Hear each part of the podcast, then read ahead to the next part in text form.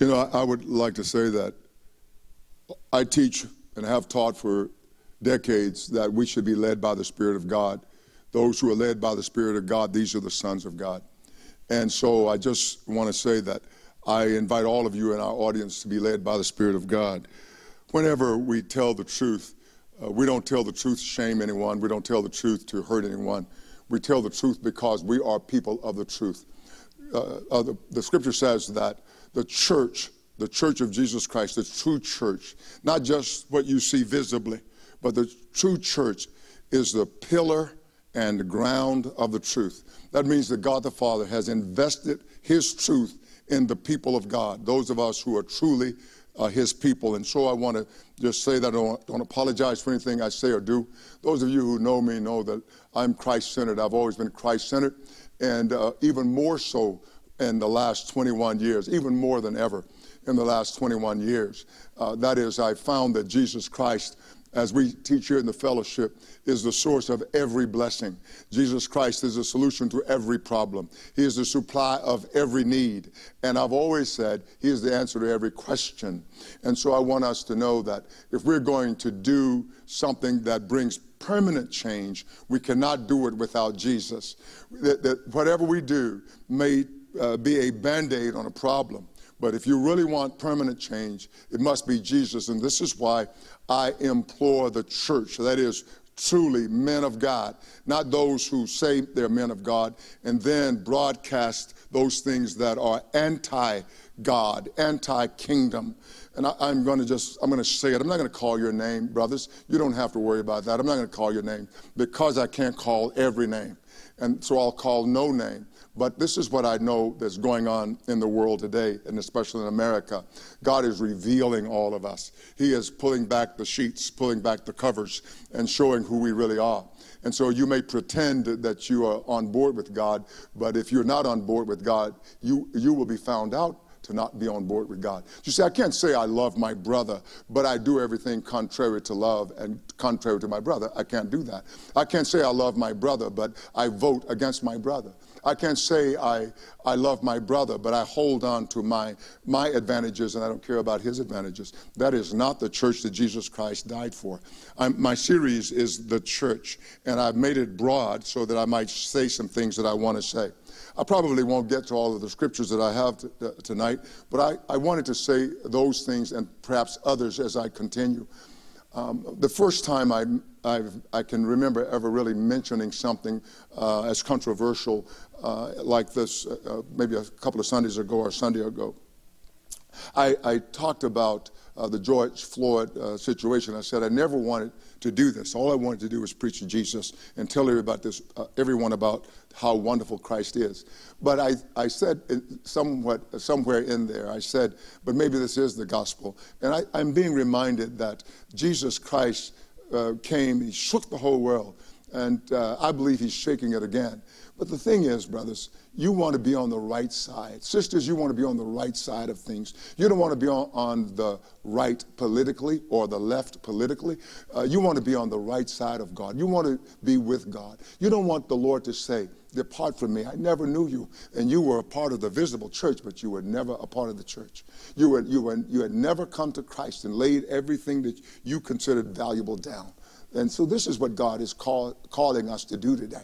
He, he is calling us to do this in a way, in a very profound way, a way that I have not quite seen in my many years on the earth. I've lived for over seven decades, and I've not seen it quite like this. And we have spoken of this before the day came, but the day is here. Even last year, I, I gave a word that this next decade, which was we were in 2019, would be a pivotal decade for the church. It was going to be a pivotal decade. That means that you and I cannot play church. We are the church. We, don't, we can't play church and, and get away with things that we have gotten away with de- for decades. So we, we have thought that we were doing God's work and we were not. So I want us to talk a little bit about the eternal life and, today because the eternal life is is in the church. So Jesus says to us, Upon this rock I will build my church, and the gates of Hades shall not prevail against it. So I want to, to speak on these scriptures often and or bring them in as my support scriptures.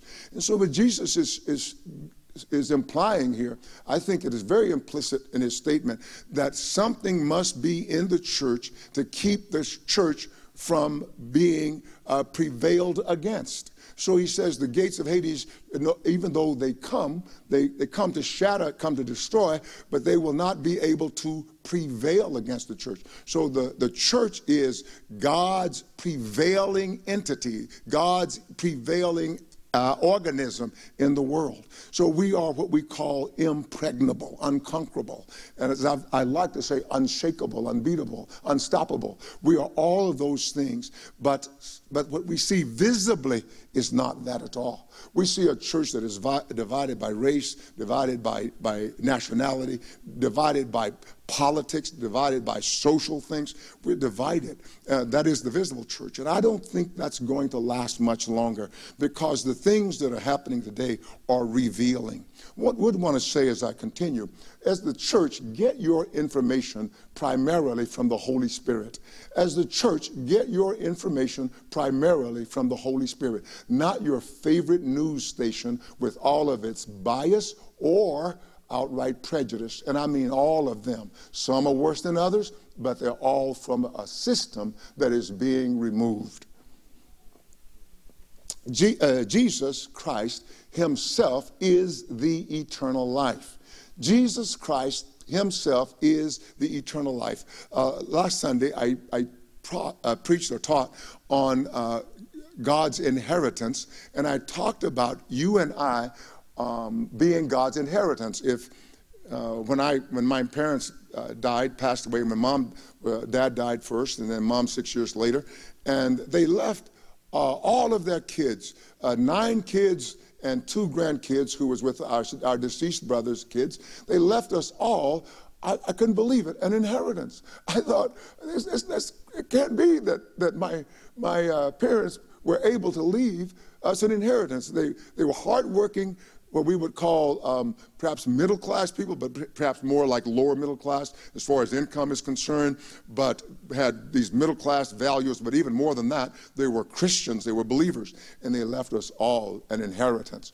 And what, and what God wants us to know is that you then are God's inheritance. And Jesus died to give God something that God, as it were, did not have before. Now, I know that's, that's very, very tricky ground there, and we have to be very careful. I call those things school zones, where if you go too fast, somebody gets hurt. But Jesus brought to God something he didn't have. You were not God's. No, you were not. You were of the world. You were of, of Satan. And the Lord God saved you through the blood of his Son. And his Son now has brought the Father a huge inheritance where God stores all of his wealth. And that wealth is in the church. It's in you now. It's not fully manifested, but it is in you now.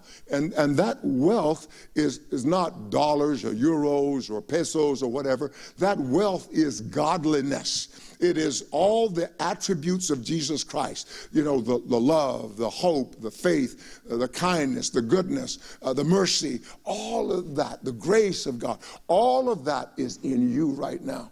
And you are the church. Now, now maybe it takes tough times, difficult times to squeeze it out of you, but it should not be. It should not be. When difficult times come, as I, have often said, especially lately, that you are not made in the crisis, you are revealed in the crisis. So who you are in the crisis is who you really are. So the, this is this can be the church's finest hour when things are troubling. Our nation is troubled. I won't sit silent anymore and feel like, oh, I'll offend my brothers. I don't want to offend my brothers. And if I've not shown you in, in over four decades of ministry, almost five decades of ministry, that I'm for you, you'll never believe I'm for you. Uh, you know, when I see today uh, the church standing on the sidelines, and many of them are rushing to curry favor with the president, I am not uh, against the president. I don't hate the president. I don't like his ways. I don't like the, the policies. I don't like the threats against innocent people. I don't like that. And I can't be silent because I think I'm going to offend you. Someone, no, no, you should not like that either. You know, you should not like that either. And so I don't like those ways. So I'm saying the church has to get off uh, of the fence, straddling the fence, not going to the left, not going to the right, just staying on the barbed wire fence. We have to get off because this could be our finest hour. This is a day when, when secular people are going out in front of us. Que lástima, we say in Espanol. Que vergüenza. What a shame, what a pity is what I said. All right. So, so in John chapter 5, verses 39 through 47, Jesus is talking to these hypocrites, these Pharisees, and he says, You search the scriptures, for in them you think you have eternal life. And they are, and these are they which testify of me. Now listen, he says, You are searching the scriptures. Uh, it's sort of like saying, You go to church to try to find me, to, to, to get in a place where you can communicate with me. That's what it's like saying. You search the scriptures. You go from Genesis to Malachi in those days. To, to us, we go from Genesis to Revelation. You search the scriptures, for in them you think you have eternal life. I said to you earlier, Jesus Christ is eternal life. And he says, and these are they, the scriptures, are they which testify of me, but you are not willing to come to me that you may have life. You are not willing to come to me that you may have life. And so I, I, it's interesting. I see a tremendous uh, correlation, relationship between the people that Jesus is talking about here in the scripture in John chapter 5 and what we are experiencing today. These people were hypocrites. They were saying, well, we want, we want God. We want eternal life. But they were, when the eternal life came, they rejected him. I wonder how many of us would really welcome Jesus of Nazareth into our churches. I wonder how many of us. Come on, Paul has told, told us that the church is the pillar and ground of the truth. So we, we are of the truth. Jesus says, I am the way, the truth, and the life. These, these things are invested in the church. These realities are in the church, in the true church, the true people of God. He says, he says, but you are not willing to come to me that you may have life. You are not willing to come to me that you may have life. You are not willing to come to me that you may have life. Wow. Wow. So today, we're not all willing to do what Jesus says because we're trying to prop up, hold up, oftentimes, what God is destroying. I won't call the nation, but there's a nation in the world where Christians helped put a despot in power. They were gung ho for him. You know what? They wanted security more than they wanted Christ. They, oh, we're tired of these gangsters, so we want, we want, we got to do something and, and, and they put, help put a despot, and they're proud of it. Wow. This is tough. But Jesus says, You're not willing to come to me. He didn't say you're not willing to come to church, you're not willing to come to synagogue, but you're not willing to come to me. So when you come to Jesus, you have to lay down your, all, all your agendas. Yeah, today, uh, in, in, one regard, I, God has brought me to a place to where I am, I am in a strait. I, I'm caught between uh, opposing things. You know, and I, I feel kind of uncomfortable. I, but God has made me that way that I might seek Him and depend on Him during this hour. I am not afraid. No, I'm not afraid. I've lived past being afraid. I've lived past being afraid. I'm not afraid of the powers that be. I'm afraid to hurt you.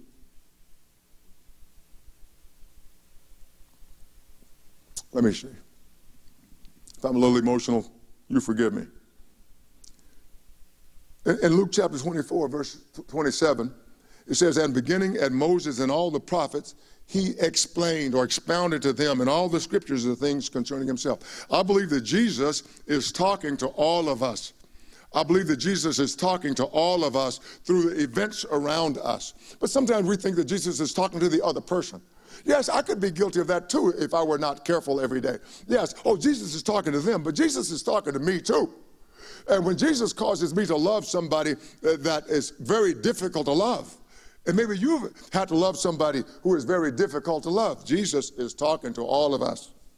He is talking to all of us. See, Jesus says, You're not willing to come to me.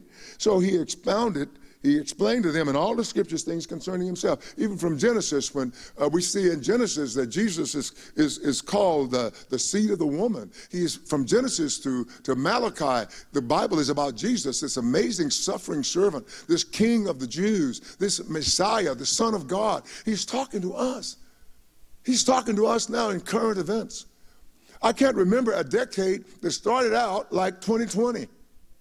I can't remember one with fires in Australia, killing, I think that one, one account was an estimate of over 1 billion animals. Earthquakes in Europe, here in America, and the islands, the Caribbean. Uh, pandemic. And we're not, we're just into, into May, or June rather. And so we have um, seven more months almost to go. What else could happen? So God is speaking to you. God is speaking to you. Don't hold on to the world. It reminds me of this guy in the scriptures, uh, Achan, when uh, Israel went into uh, Jericho. And, and, it's recorded in the book of Joshua where God had told them that, uh, that they were to dedicate Jericho to them to, to destroy everything except, listen, except what? A harlot's house, a prostitute's house. Man, I tell you what, you know, the scripture says prostitutes or harlots will go into the kingdom before you church folks. That was talking about the Pharisees. I'm calling them the church. They were the people of God, supposedly. Prostitutes going in before. And so before the church, before the, the, the people who were in charge of the oracles of God, those who had the law, prostitutes going before you. Because when they heard John preach, they believed. Wow. And today, when I see young people standing up for what is right and church people sitting back on the pew, ah, something's wrong. I'm talking about the church. I'm saying that we ought to be different because we have within us the eternal life. No, the eternal life. We have within us the living God, Jesus Christ. So if anyone should be different, we should be different. The Bible defines us as unshakable, unshakable, unshakable, unshakable, unshakable. So let me go to verse number, number 41 of uh, John chapter 5, verse 41. Jesus, uh, he does what I call a switch very quickly in the middle of, his, of a thought. It's like he goes and uh, he goes to another thought. Those of us who are following the Holy Spirit, we know that the Holy Spirit can be moving in one direction and suddenly he's gone in another. And so you want to follow the, the Holy Spirit. Jesus says in, in verse 41, I do not receive honor from men. One of our problems, brothers and sisters, in the church is that we are looking for honor from men. We want them to honor us. I've given up on that a long time ago. I don't fit the profile of the cool preacher. I don't fit the profile. So, so I've given up on that a long time ago. I'm not rough enough uh, as some of our, our brothers are. I'm not slick enough, no. But I am repentant enough to be usable. Have I been perfect all of my life? No, I was not born saved. When I was a little boy, about maybe eight or nine, I thought I'd been born saved. And I thought because uh, in my house, uh, we had to act saved even if we weren't. Our folks would not let us do the various things. But I grew up and I realized that I, I needed to be saved and I came to Jesus. And even after coming to Jesus, I had struggles. I've had struggles, but I'm so grateful. You know, have you ever seen a runner running and they get come out of the blocks? They're running like a hundred yard dash, and uh, they come out of what we call the blocks. They come out and they're running and they're wobbling, and they're wobbling maybe for about 30 or 40 yards, and they stand and get straight. Well, that's how a lot of us have come to Jesus. A lot of us have come to Jesus like that.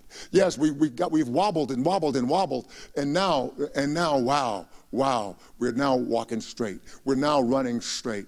So forget those things which are behind and look forward to those things which are before you. That's what God wants you to do, and you can do it through Jesus. But you cannot look for men to honor you and want the praise of men. You can't be like some, some preachers now who are currying the, the, the favor of governors and the president and the Senate and the Congress. They are trying to get, be uh, curry favor with those people. I don't do that. I don't do. There was a time when the people of God had a prophetic word for the king. They had a prophetic word for the governor. Yeah, yeah. Felix trembled when Paul was preaching. Hallelujah. That's what he trembled. But now they don't tremble. They just shake their hands and say, "God, I'll see you later." And I got something for you. Oh yes, Mr. President, Mr. Governor, oh, oh Mr. County Judge, uh, uh, Mrs. County Judge, or whatever. Uh, I'll be back, and uh, I just I'm going to need you. You need Jesus. All right?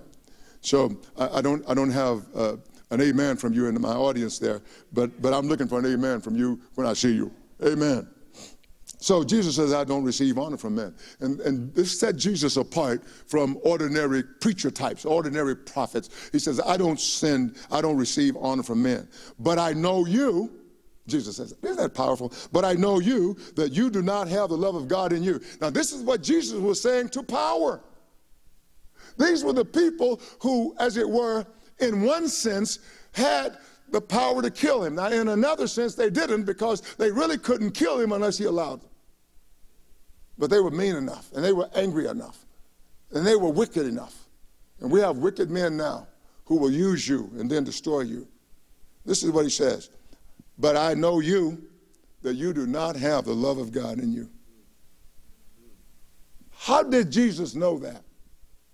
How did Jesus know that they didn't have the love of God in them? Let's see. I have come in my Father's name, oh, and you do not receive me. I have come in my Father's name, and you do not receive me.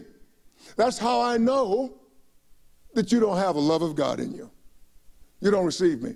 That means there are people who uh, politicians and other uh, very, very strong and powerful uh, men of the world will receive. But they don't receive truly people of God, generally speaking. They do not do that. And so if, you, if you've got your best buddy is, is whoever, a big, powerful man, and they're receiving you, that might be an indictment against you because they didn't receive the Lord. They didn't receive the Lord. And listen to what he says. If another comes in his own name, him you will receive. You know what that means? That means that, that there's coming a time when those who are in the visible church will run to, to people who do not serve the purposes of God. They do not serve the purposes of God, but, but because somehow you're inclined towards something that's wrong, you curry their favor. You go to them. But Jesus says, if another comes in his own name, this is how you'll know that you're, you're really messed up, and some of us might, know, might find out we're messed up too late. He says, if another comes in his own name, him you will receive. I find that there are a lot of men today who are, who are speaking of the Bible, but they don't live it. They don't live the Bible. But sometimes Christians will bring me some little article, something. Oh, so and so was reading the Bible. They're so excited because now it somehow gives them legitimacy to follow that person. Now, I don't believe in following just anybody. No, I can respect you. I can respect you, your office, but I'm not going to just follow anybody. I'm following the Holy Spirit. And you should follow the Holy Spirit and should not be uncomfortable when the preacher says, Follow the Holy Spirit, follow Jesus you should follow Jesus and not just somebody on the world on the world stage because maybe you you believe something like they believe. And that might be an indictment as well. Verse 44 says how can you believe who receive honor from one another and do not seek the honor that comes from the only god? How can you how can you believe? So there are a lot of us who are in the visible church we're not real believers because we're seeking something from somebody who doesn't love the savior who bought you with his own blood Wow. He says, who receive honor from one another, do not seek the honor that comes from the only God. I am seeking the honor that comes from the only God. Are you seeking the honor that comes from the only God? Jesus said to those Pharisees, Do not think that I shall accuse you to accuse you to the Father. I'm not going to accuse you. He said, There is one who accuses you, Moses, in whom you trust. they were trusting in Moses. But he says he's going to accuse you. This is what Jesus meant. The, the writings that he wrote, you're not adhering to, because if you were adhering to the writings of Moses, you would have accepted me. Wow. So we can come to church, we can sing, we can cry, we can get on our knees and get up and do our, our crazy stuff. That's not Christianity. Verse 46 says, For if you believe Moses, you would believe me. Isn't that powerful? I'm going to say this by extension. If you believe Jesus, you would have a, a different conduct, you would have different comportment than you have. Oftentimes, this is right. I remember one time, I've told the congregation this uh, many times, uh, but I, I was uh, in a voting booth once, and, and I was, I've been in a vote, voting booth many times, but uh, this particular time, I was in a voting booth, and I was still conflicted. Didn't know who to vote for. I didn't know who to vote for. I'm talking to somebody here. I didn't know who to vote for. I said, God, I don't know what to do. I don't know what to do. I don't know what to do. He said, vote for this one. And I began to cry because that one that I voted for, listen to me carefully, was anti civil rights. Anti civil rights. And I voted for him. I voted against what seemed to be my own interest for the kingdom of God. How many of you have done that? How many of you have done that? How many of you have done that? How many of you are willing to do that?